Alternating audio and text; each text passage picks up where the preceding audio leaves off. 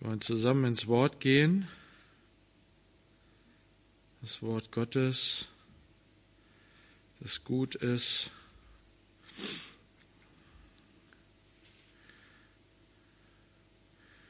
Und uns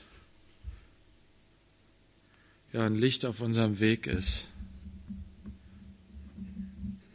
Es ist manchmal so schwer, irgendwie den nächsten Schritt zu sehen in unserem Leben.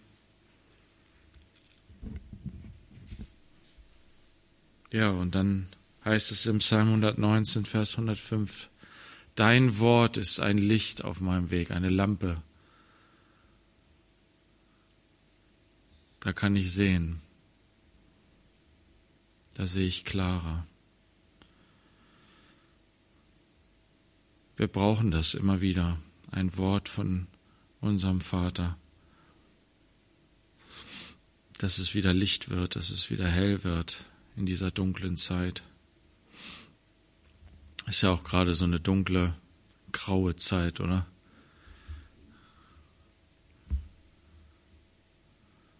Da brauchen wir das Licht Gottes.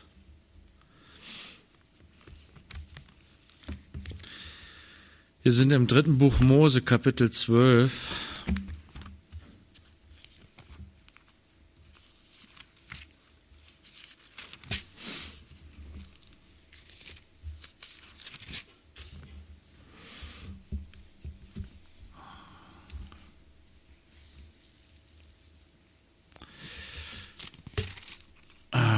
sind nur acht Verse. Und ich lese mal jetzt hier die ganzen Verse zu Anfang. Und der Herr redete zu Mose, redet zu den Söhnen Israel, wenn eine Frau empfängt und ein männliches Kind gebiert, so wird sie sieben Tage lang unrein sein, wie in den Tagen der Absonderung ihres Unwohlseins wird sie unrein sein. Und am achten Tag soll das Fleisch seiner Vorhaut beschnitten werden, und sie soll 33 Tage im Blut der Reinigung daheim bleiben. Nichts Heiliges soll sie anrühren, und zum Heiligtum soll sie nicht kommen, bis die Tage ihrer Reinigung erfüllt sind. Und wenn sie ein weibliches Kind gebiert, so wird sie zwei Wochen unrein sein, wie bei ihrer Absonderung. Und 66 Tage soll sie wegen des Blutes der Reinigung daheim bleiben. Und wenn die Tage ihrer Reinigung für einen Sohn oder eine Tochter erfüllt sind, soll sie ein einjähriges Lamm zum Brandopfer bringen und eine junge Taube oder eine Turteltaube zum Sündopfer, zum Priester an den Eingang des Zeltes der Begegnung. Und er soll es vor dem Herrn darbringen und Sühnung für sie erwirken, und sie wird rein sein vom Fluss ihres Blutes. Das ist das Gesetz der Gebärenden bei einem männlichen oder bei einem weiblichen Kind. Und wenn ihre Hand das zu einem Schaf ausreichende nicht findet, soll sie zwei Turteltauben oder zwei junge Tauben nehmen, eine zum Brandopfer und eine zum Sündopfer. Und der Priester soll Sühnung für sie erwirken und sie wird rein sein. Ähm, man könnte denken, okay, dieses Kapitel ist jetzt nur für Lisette. Aber das stimmt nicht weil ähm, hier wird zwar zu den, hier wird zwar über die Frauen gesprochen, die ein Kind gebären, aber wir alle sind sozusagen Teil dieses Vorgangs gewesen als Baby. Wir alle sind von einer Frau geboren worden. Ich weiß nicht, ob irgendwann der Tag kommt, wo sie es irgendwie hinkriegen, Menschen so herzustellen und ähm, heranzuziehen, dass keine Mutter mehr gebraucht wird.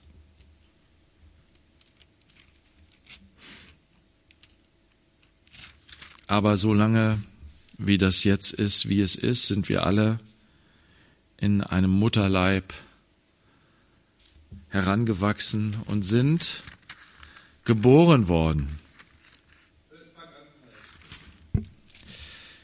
Ja, aber es bestimmt uns immer noch. Es ist unser Sein. Wir sind geboren in diese Welt hinein. Uns, niemand hat uns gefragt, ob wir geboren werden wollten. Niemand hat uns auch gefragt, ob wir von dieser Mutter, die wir haben, geboren werden wollen.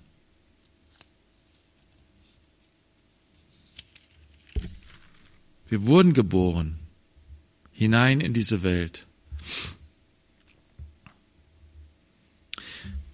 Die Frau,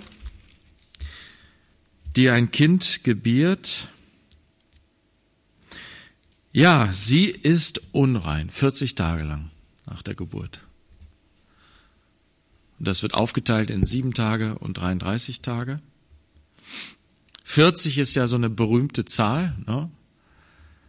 40 Jahre musste Israel durch die Wüste ziehen. 40 Tage hat unser Herr in der Wüste gefastet. 40 Tage ist die Frau unrein. Das sind knapp sechs Wochen.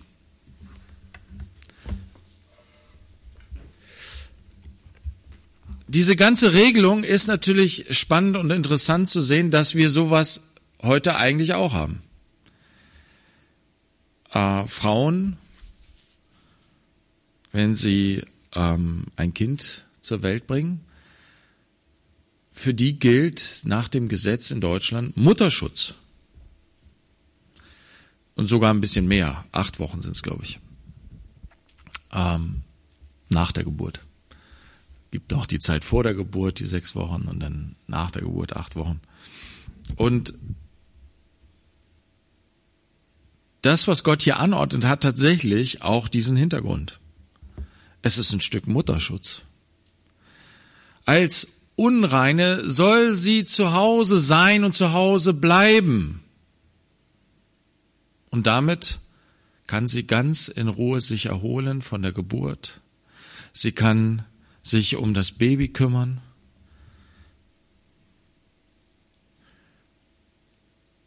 Und kann zu Kräften kommen. Ich fand es interessant, dass hier gesagt wird, sie darf nichts Heiliges anrühren, weil sie ja unrein ist. Aber sie darf auch nicht zum Heiligtum kommen. Was ich interessant darin fand, war, dass das voraussetzt, dass die Frauen zum Heiligtum gekommen sind, wie die Männer. Sie waren nicht ausgeschlossen vom Heiligtum. Das Heiligtum, die Wohnung Gottes, war nicht nur für Männer da, sondern auch für Frauen, um Gott zu begegnen, um Gemeinschaft mit Gott zu haben. Da gibt es keinen Unterschied vor Gott.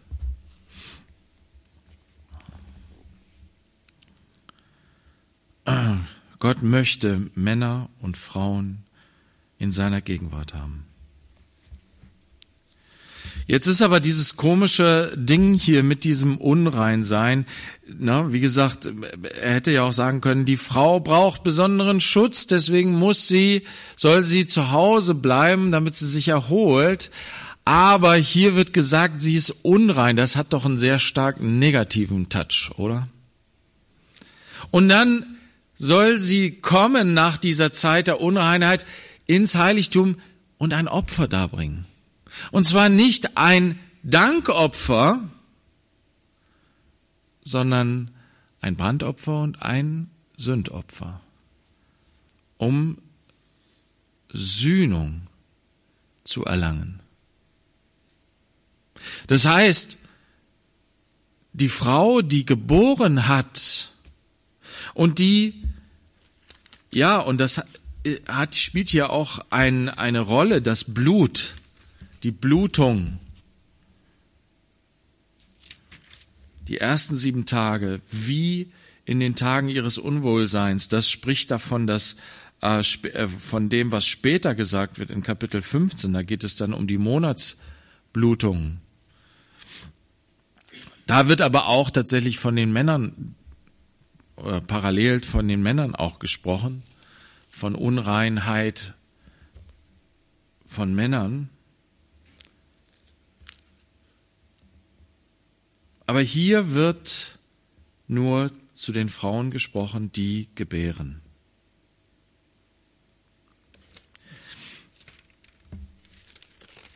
Wir gehen mal hier Stück für Stück durch. Kapitel 12, Vers 1. Der Herr redete zu Mose. Das ist im Grunde so ein Einleitungssatz, womit ein neuer Abschnitt uns angezeigt wird. Und das kommt immer wieder in den ganzen Kapiteln. Und die Kapitel hier im dritten Buch Mose sind tatsächlich thematisch auch eingeteilt, so dass wir hier tatsächlich zumeist auch die Kapitel, auch die Abschnitte beinhalten. Das ist hier also ein neuer Abschnitt. Der Herr redete zu Mose, redet zu den Söhnen Israel, wenn eine Frau empfängt und ein männliches Kind gebiert, so wird sie sieben Tage lang unrein sein, wie in den Tagen der Absonderung ihres Unwohlseins wird sie unrein sein, und am achten Tag soll das Fleisch seiner Vorhaut beschnitten werden. Und sie soll 33 Tage im Blut der Reinigung daheim bleiben.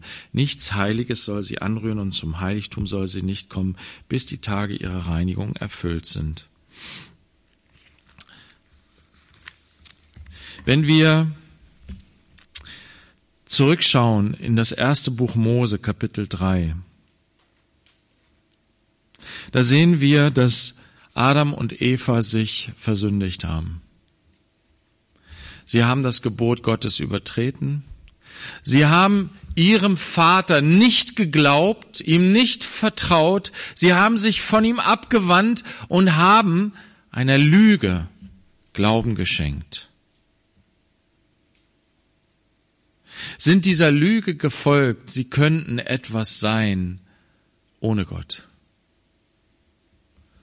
Nicht nur etwas, sondern so sein wie Gott. Und sind damit voll vor die Wand gefahren. Die Sünde hat sie in tiefe Schuld gebracht, in große Scham, in die Trennung von Gott und voneinander. Da wo Gott ihr Vater, ihr geliebter Vater war, wo sie geliebte äh, Kinder waren, wo sie Mann und Frau ein Liebespaar waren, das nackt war und sich nicht geschämt hat voreinander oder vor Gott.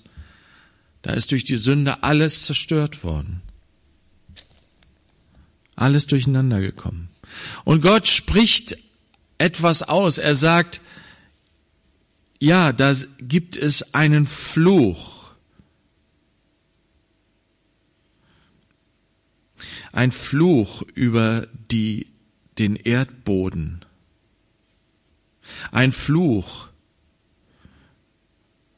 der ausgesprochen wird über die Schlange.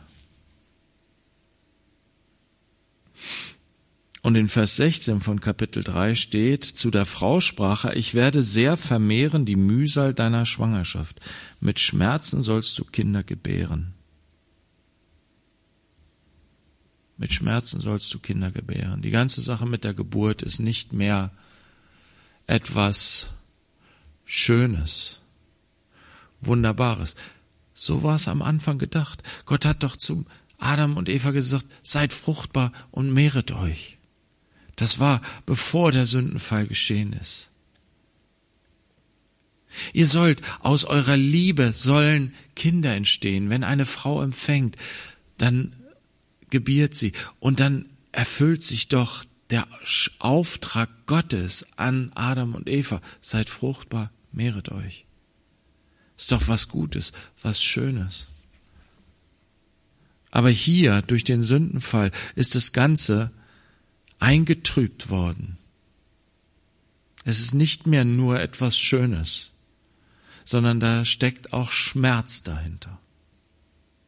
Mit Schmerzen wirst du Kinder gebären.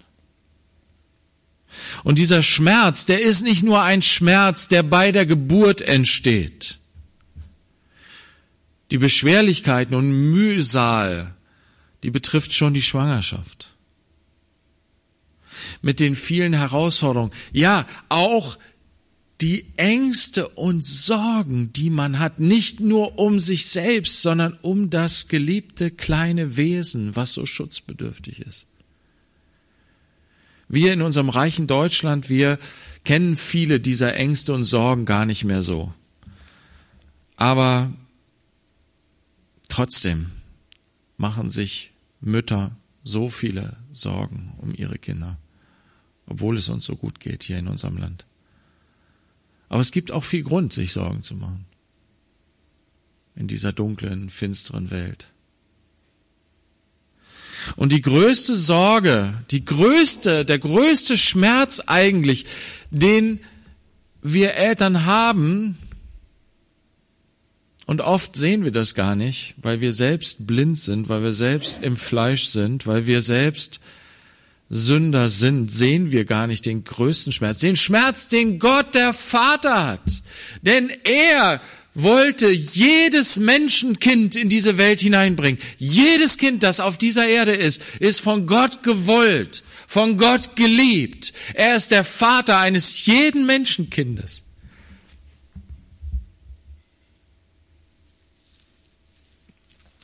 Und dieser Schmerz, der größte Schmerz ist, dass diese geliebten Menschenkinder alles Sünder sind. Alle miteinander. Jedes einzelne dieser Kinder, das geboren wird, wird in Trennung von seinem Gott und Schöpfer leben. Und die Folge ist das, was Gott zu Adam sagt, du wirst zu Staub werden. Du wirst sterben. Wir sind geboren, um zu sterben. Eine Frau, die ein Kind bekommt, sie bekommt einen Sünder. Sie bringt einen Sünder in diese Welt. Einen, der das Elend und das Verderben in dieser Welt vermehren wird. Die Ungerechtigkeit, das Böse. Mit diesen Gedanken setzen wir uns nie auseinander. Wir denken, Peter hat das immer so krass gepredigt, aber ich muss mich immer wieder dran erinnern. Das ist so krass. Peter, unser Pastor Peter hat das immer so gepredigt, hat gesagt, wir denken, unsere kleinen süßen Babys, die wir zur Welt bringen, das sind kleine Engel. Aber es sind Teufel.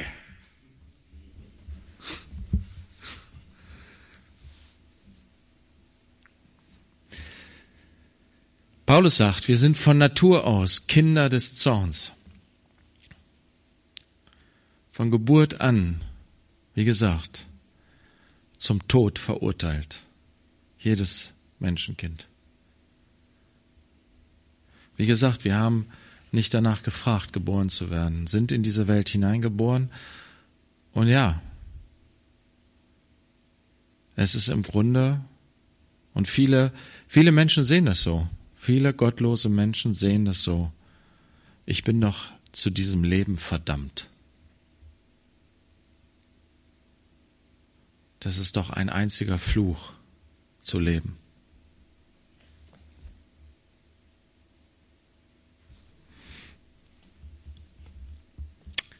Wie gesagt, im dritten Buch Mose Kapitel 2 wird uns vor Augen gehalten, dass in Gottes Augen tatsächlich die Geburt eines Kindes mit Schuld zu tun hat. David hat das selbst so gesehen im Psalm 51, als ihm seine Sünde so sehr zu Bewusstsein gekommen ist. Er zusammengebrochen ist, weil das Licht Gottes in sein Herz hineingeleuchtet hat und er erkannt hat, was für ein, was für ein verdorbener, schlimmer, furchtbarer Sünder er ist. Wie sehr er sich gegen Gott versündigt hat. Er wusste das auch schon vorher. Er wusste auch schon vorher, dass er von der Gnade Gottes abhängig war. Aber erst an diesem Punkt hat er das in der vollen Gänze, in der Tiefe wirklich begriffen, glaube ich. Und in Psalm 51 sagt er,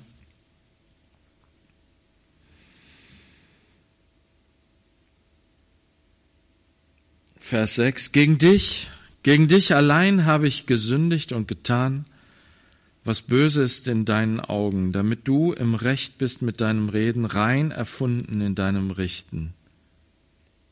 Siehe, in Schuld bin ich geboren, und in Sünde hat mich meine Mutter empfangen.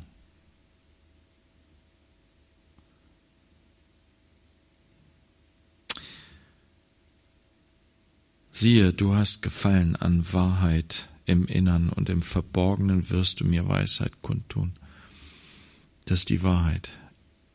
In Schuld bin ich geboren und in Sünde hat mich meine Mutter empfangen. Da wurde viel Mist draus gemacht in der Kirchengeschichte, als ob Sex Sünde wäre. Nein. Wenn ein Mann und eine Frau heiraten und sie in der Liebe zusammenkommen, auch körperlich, dann ist das von Gott gewollt, dann ist das gut. Und dass ihre Liebe Frucht bringt, ja, das ist schöpfungsgemäß, das ist von Gott so gewollt. Aber in diesem Moment erkennt David, ja, zwei Sünder können nur einen Sünder zeugen. Und deswegen sagt er hier in diesem, dieser tiefen Erkenntnis, wie tief die Sünde seine Natur bestimmt.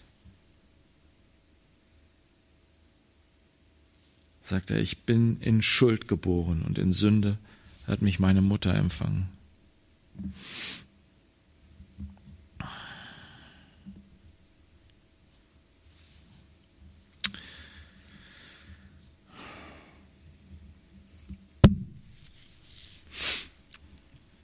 Deswegen soll die Frau nach der Geburt für diese Zeit unrein sein. Wie gesagt, Gott gibt ihr diesen, diese Möglichkeit, sich zu erholen.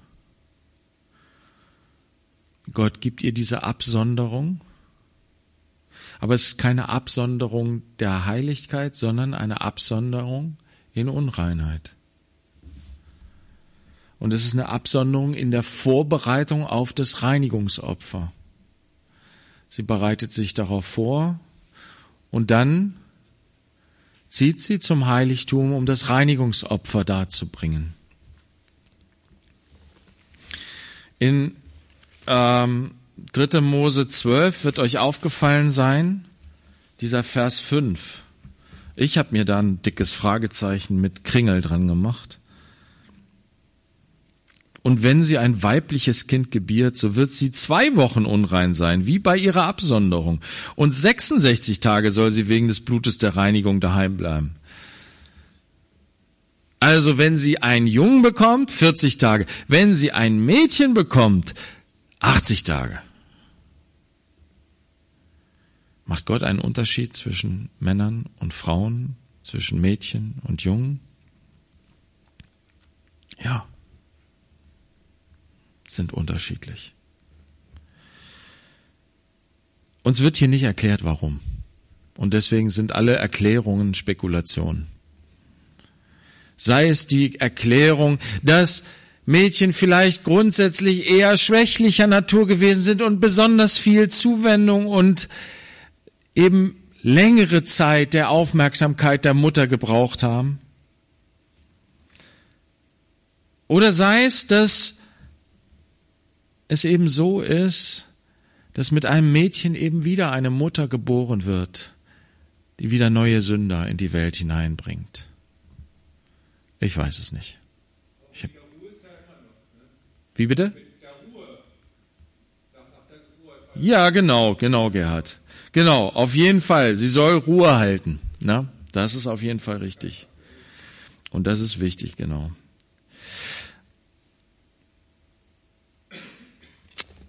Wisst ihr, was interessant ist?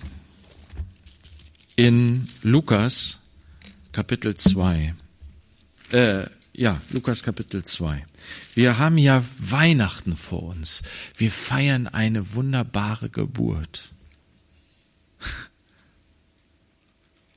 Die Geburt des einzigen Menschen, der ohne Sünde war. Jesus, der Sohn Gottes. In Lukas 2, Vers 21 lesen wir Folgendes. Und als nachdem Jesus geboren worden war, na, davor wird uns berichtet, wie Jesus geboren wurde und wie die Hirten in der Nacht der Geburt, in der Nacht nach der Geburt zu Maria und Josef kamen und zu dem Kind. Und dann in Vers 21 heißt es, als acht Tage vollendet waren, dass man ihn beschneiden sollte, da wurde sein Name Jesus genannt, der von dem Engel genannt worden war, ehe er im Mutterleib empfangen wurde. Das war damals üblich, das war eine Sitte, bei der Beschneidung offiziell auch den Namen zu geben für dieses Kind. Das, den Namen offiziell bekannt zu geben. Vers 22, und als die Tage ihrer Reinigung nach dem Gesetz Moses vollendet waren, brachten sie ihn nach Jerusalem hinauf, um ihn dem Herrn darzustellen, wie im Gesetz des Herrn geschrieben steht. Alle männliche Erstgeburt soll dem Herrn heilig heißen. Das steht in 2. Mose 13, Vers 2, haben wir schon drüber gelesen und drüber nachgedacht. Und Vers 24 steht, und ein Schlachtopfer zu geben nach dem, was im Gesetz des Herrn gesagt ist. Ein paar Turteltauben oder zwei junge Tauben.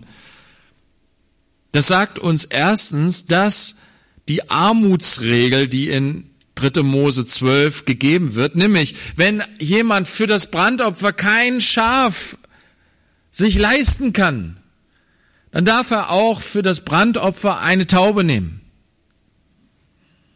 Und so haben es Maria und Josef gemacht. Die hatten nicht so viel Knete. Die haben also die Armutsregel angewandt und sind dort zum Tempel gegangen, um das Opfer darzubringen nach dem Gesetz. Sie waren gottesfürchtig. Sie waren, ihnen war es wichtig, das zu tun, was Gott ihnen geboten hatte. Sie haben diese Gesetze der Reinheit beachtet. Und Maria hat sich zurückgezogen, 40 Tage lang. So wie es das Gesetz sagt, sie war unrein. Und erst am Tag ihrer Reinigung konnte sie in den Tempel gehen und dann sind sie zusammen in den Tempel gegangen. Sie haben gleichzeitig diese Weihung der Erstgeburt vorgenommen. Und dann haben sie aber auch das Opfer dargebracht zur Reinigung. Ein Brandopfer, ein Ganzopfer und ein Sündopfer. Was war denn Marias Sünde? Sie hat den Erlöser, den Erretter geboren. Schon krass, ne? Wisst ihr, Jesus ist uns gleich geworden. Er hat unsere Stelle eingenommen. Er ist Sünder gewesen, obwohl er ohne Sünde war. Ist zum Sünder geworden. Schon in der Taufe Johannes der Täufer hat die Leute zur Taufe gerufen und hat gesagt, hey Leute, lasst euch taufen. Und zwar eine Taufe der Umkehr, der Buße. Kehrt um zu Gott, reinigt euch von euren Sünden, lasst euch reinigen von euren Sünden. Ihr werdet untergetaucht und diese Taufe, die bringt euch, in dieser Taufe spricht euch Gott die Vergebung eurer Sünden zu. Und dann kommt Jesus und lässt sich taufen. Und Johannes sagt, wieso das denn? Er erkennt es. Er hat geistliche Erkenntnis und sieht hinein in das Herz dieses Mannes. Dieser ist aber ohne Schuld. Dieser ist ohne Sünde. Warum soll ich ihn denn jetzt taufen? Du musst mich taufen. Und Jesus sagt, lass es geschehen denn so gebührt es uns alle Gerechtigkeit zu erfüllen. Er macht sich eins mit uns Sündern. Er geht in die Taufe, so wie wir. Er geht und damit er sagt, mit dieser Taufe, er hat später gesagt, ich habe noch eine Taufe, mit der ich getauft werden muss. Und ich habe echt Schiss davor. Und damit meint er, seinen Tod am Kreuz, den Tod, den Sünder sterben. Obwohl er ohne Sünde war. Und guck mal, auch in seiner Geburt ist er sozusagen ein Sündenmensch geworden, geboren von einer sündigen Frau, empfangen durch den Heiligen Geist, ohne Sünde. Und dennoch, sie hat das Reinigungsgebot eingehalten und hat ein Opfer dargebracht, ein Ganzopfer, wie ihr Sohn ein Ganzopfer sein sollte und ein Sündopfer, wie ihr Sohn ein Sündopfer werden sollte für die Sünde der ganzen Menschheit. Und was passierte, als sie dort in den Tempel kam? Was passierte da? Da kam dieser Simeon und er hat zu über Jesus geweissagt, und dann steht in Vers 34, und Simeon segnete sie und sprach zu Maria, seiner Mutter, siehe, dieser ist gesetzt zum Fall und Aufstehen vieler in Israel und zu einem Zeichen, dem widersprochen wird. Aber auch deine eigene Seele wird ein Schwert durchdringen, damit Überlegungen aus vielen Herzen offenbar werden. Er hat Maria etwas vorausgesagt, was ihr nicht geschmeckt hat. Du wirst Schmerzen leiden an dem, was dein Sohn für Schmerzen leiden wird. Wie gesagt, mit Schmerzen wirst du Kinder gebären. Eine Mutter zu sein, ist eine schmerzhafte Angelegenheit, mit vielen Schmerzen verbunden. Aber du bist nicht alleine in diesen Schmerzen. Das sind die Schmerzen, die Maria auch hatte. Und ja noch viel mehr, die der Vater im Himmel hat die Schmerzen um uns. Und mit den Schmerzen, die wir als Mütter und auch als Väter um unsere Kinder haben, formt uns Gott. Er macht uns ihm ähnlich. Wir erfahren, wir erleben den Schmerz, den es Gott gekostet hat. Auf der einen Seite uns zu sehen in unserer Sünde, in unserer Todverfallenheit. Aber dann auch seinen geliebten Sohn zu sehen, wie er diesen Tod auf sich nimmt. Und dann die Freude. Freude darüber, dass dieser Tod zum Leben dient für die vielen Verlorenen. Dass dieser Tod Rettung und Heil bringt für die vielen.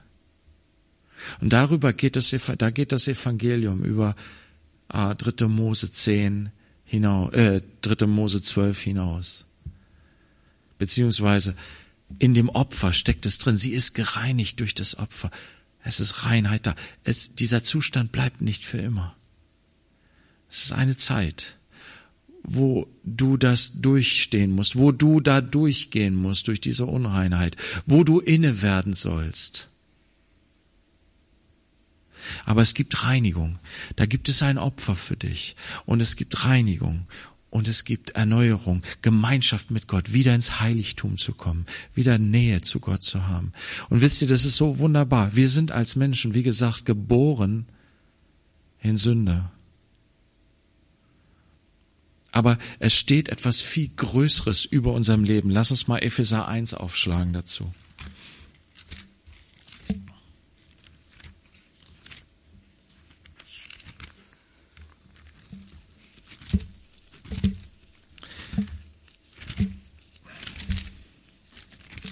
Wenn wir diese Wahrheiten aus dem Wort Gottes lesen, wie gesagt, die sind teilweise heftig, die sind teilweise hart, die sind teilweise so, dass du echt nicht mitkommst. Aber das ist die Wahrheit und die Wahrheit wird uns frei machen. Und von daher verstehen wir viel mehr, was, was, was die Worte sind, die wir jetzt hören, die Worte der Gnade. Wir begreifen es viel mehr, viel tiefer. Und wenn wir es tiefer begreifen, wisst ihr, dann hat es auch einen größeren Effekt in unserem Leben. Wem viel vergeben ist, der liebt viel. Wer weiß, wie tief verloren er eigentlich ist als Sünder, der weiß, wie großartig und wunderbar die Gnade unseres Herrn ist, dass er uns so sehr geliebt hat, trotz unserer tiefen Sündverfallenheit, seinen eigenen Sohn zu geben, damit wir Leben haben, damit wir gerettet werden. In Epheser 1, Vers 3 heißt es, gepriesen sei der Gott und Vater unseres Herrn Jesus Christus. Er hat uns gesegnet mit jeder geistlichen Segnung in der Himmelswelt in Christus. Wie er uns in ihm auserwählt hat vor Grundlegung der Welt, dass wir heilig und tadellos vor ihm sind in Liebe und uns vorherbestimmt hat zur Sohnschaft, zur Kindschaft, durch Jesus Christus für sich selbst nach dem Wohlgefallen seines Willens zum Preis der Herrlichkeit seiner Gnade, mit der er uns begnadigt hat. Gottes Heilsplan ist größer. Wo die Sünde groß war, da ist die Gnade umso größer geworden. Gottes Plan, wisst ihr, in Sünde bin ich geboren, aber vor meiner Geburt bin ich auserwählt zum Heil. Hineingeboren werde ich, um zu sterben, aber ich bin auserwählt, mit ihm zu leben in Ewigkeit. Die Gnade Gottes steht über diesem Leben, über die Leiden, über den Schmerz, über den Tod dieses Lebens geht die Gnade Gottes weit hin, hinaus.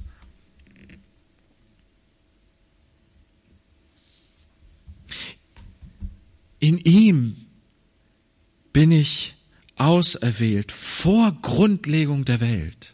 In ihm bist du auserwählt vor Grundlegung der Welt. Zum ewigen Leben, zur ewigen Gemeinschaft mit ihm. Zur Heiligkeit bist du berufen. Du bist nicht sozusagen in diese Welt gebracht worden, um ein elendes Sünderleben zu leben und in Elend in deinen Sünden zu sterben sondern du bist hineingeboren in diese Welt, damit Christus dich rettet aus der Sünde und sich selbst an dir verherrlicht, indem er dich heilig macht.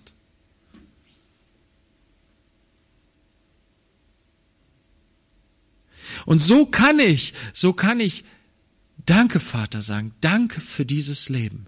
Danke, dass du mich in diese Welt hineingebracht hast.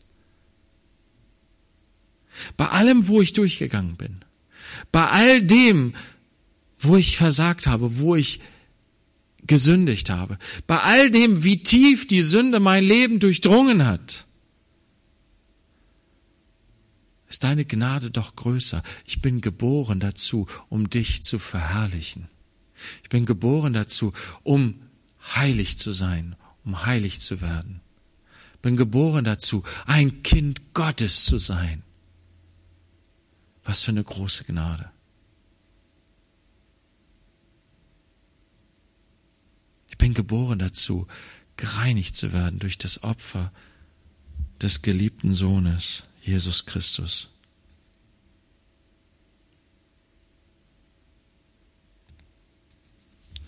Das ist Gnade.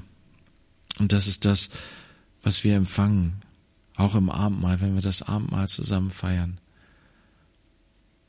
dann geht es genau darum, sein Leib für dich, für mich gegeben, sein Blut für dich, für mich vergossen, zur Vergebung unserer Sünden, zur Reinigung, als Erinnerung.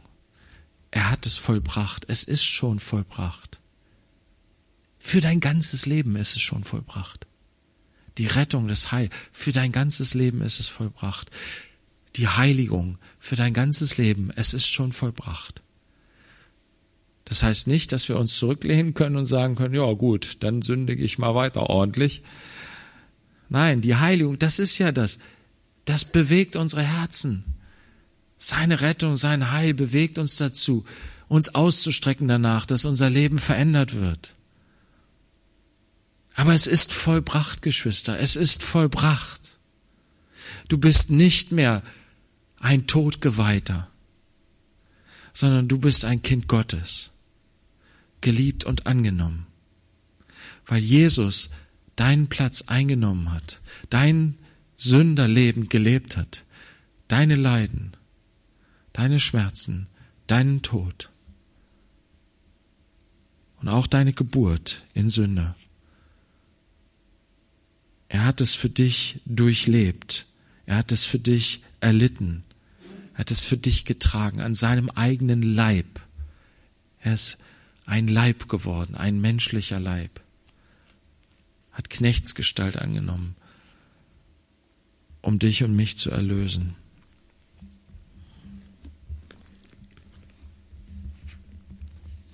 Jesus, ich preise dich.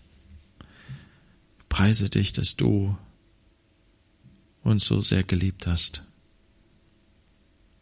Und ich preise dich, dass du mich so liebst, dass du jeden einzelnen von uns hier so liebst, jeden einzelnen Menschen auf dieser Erde so liebst.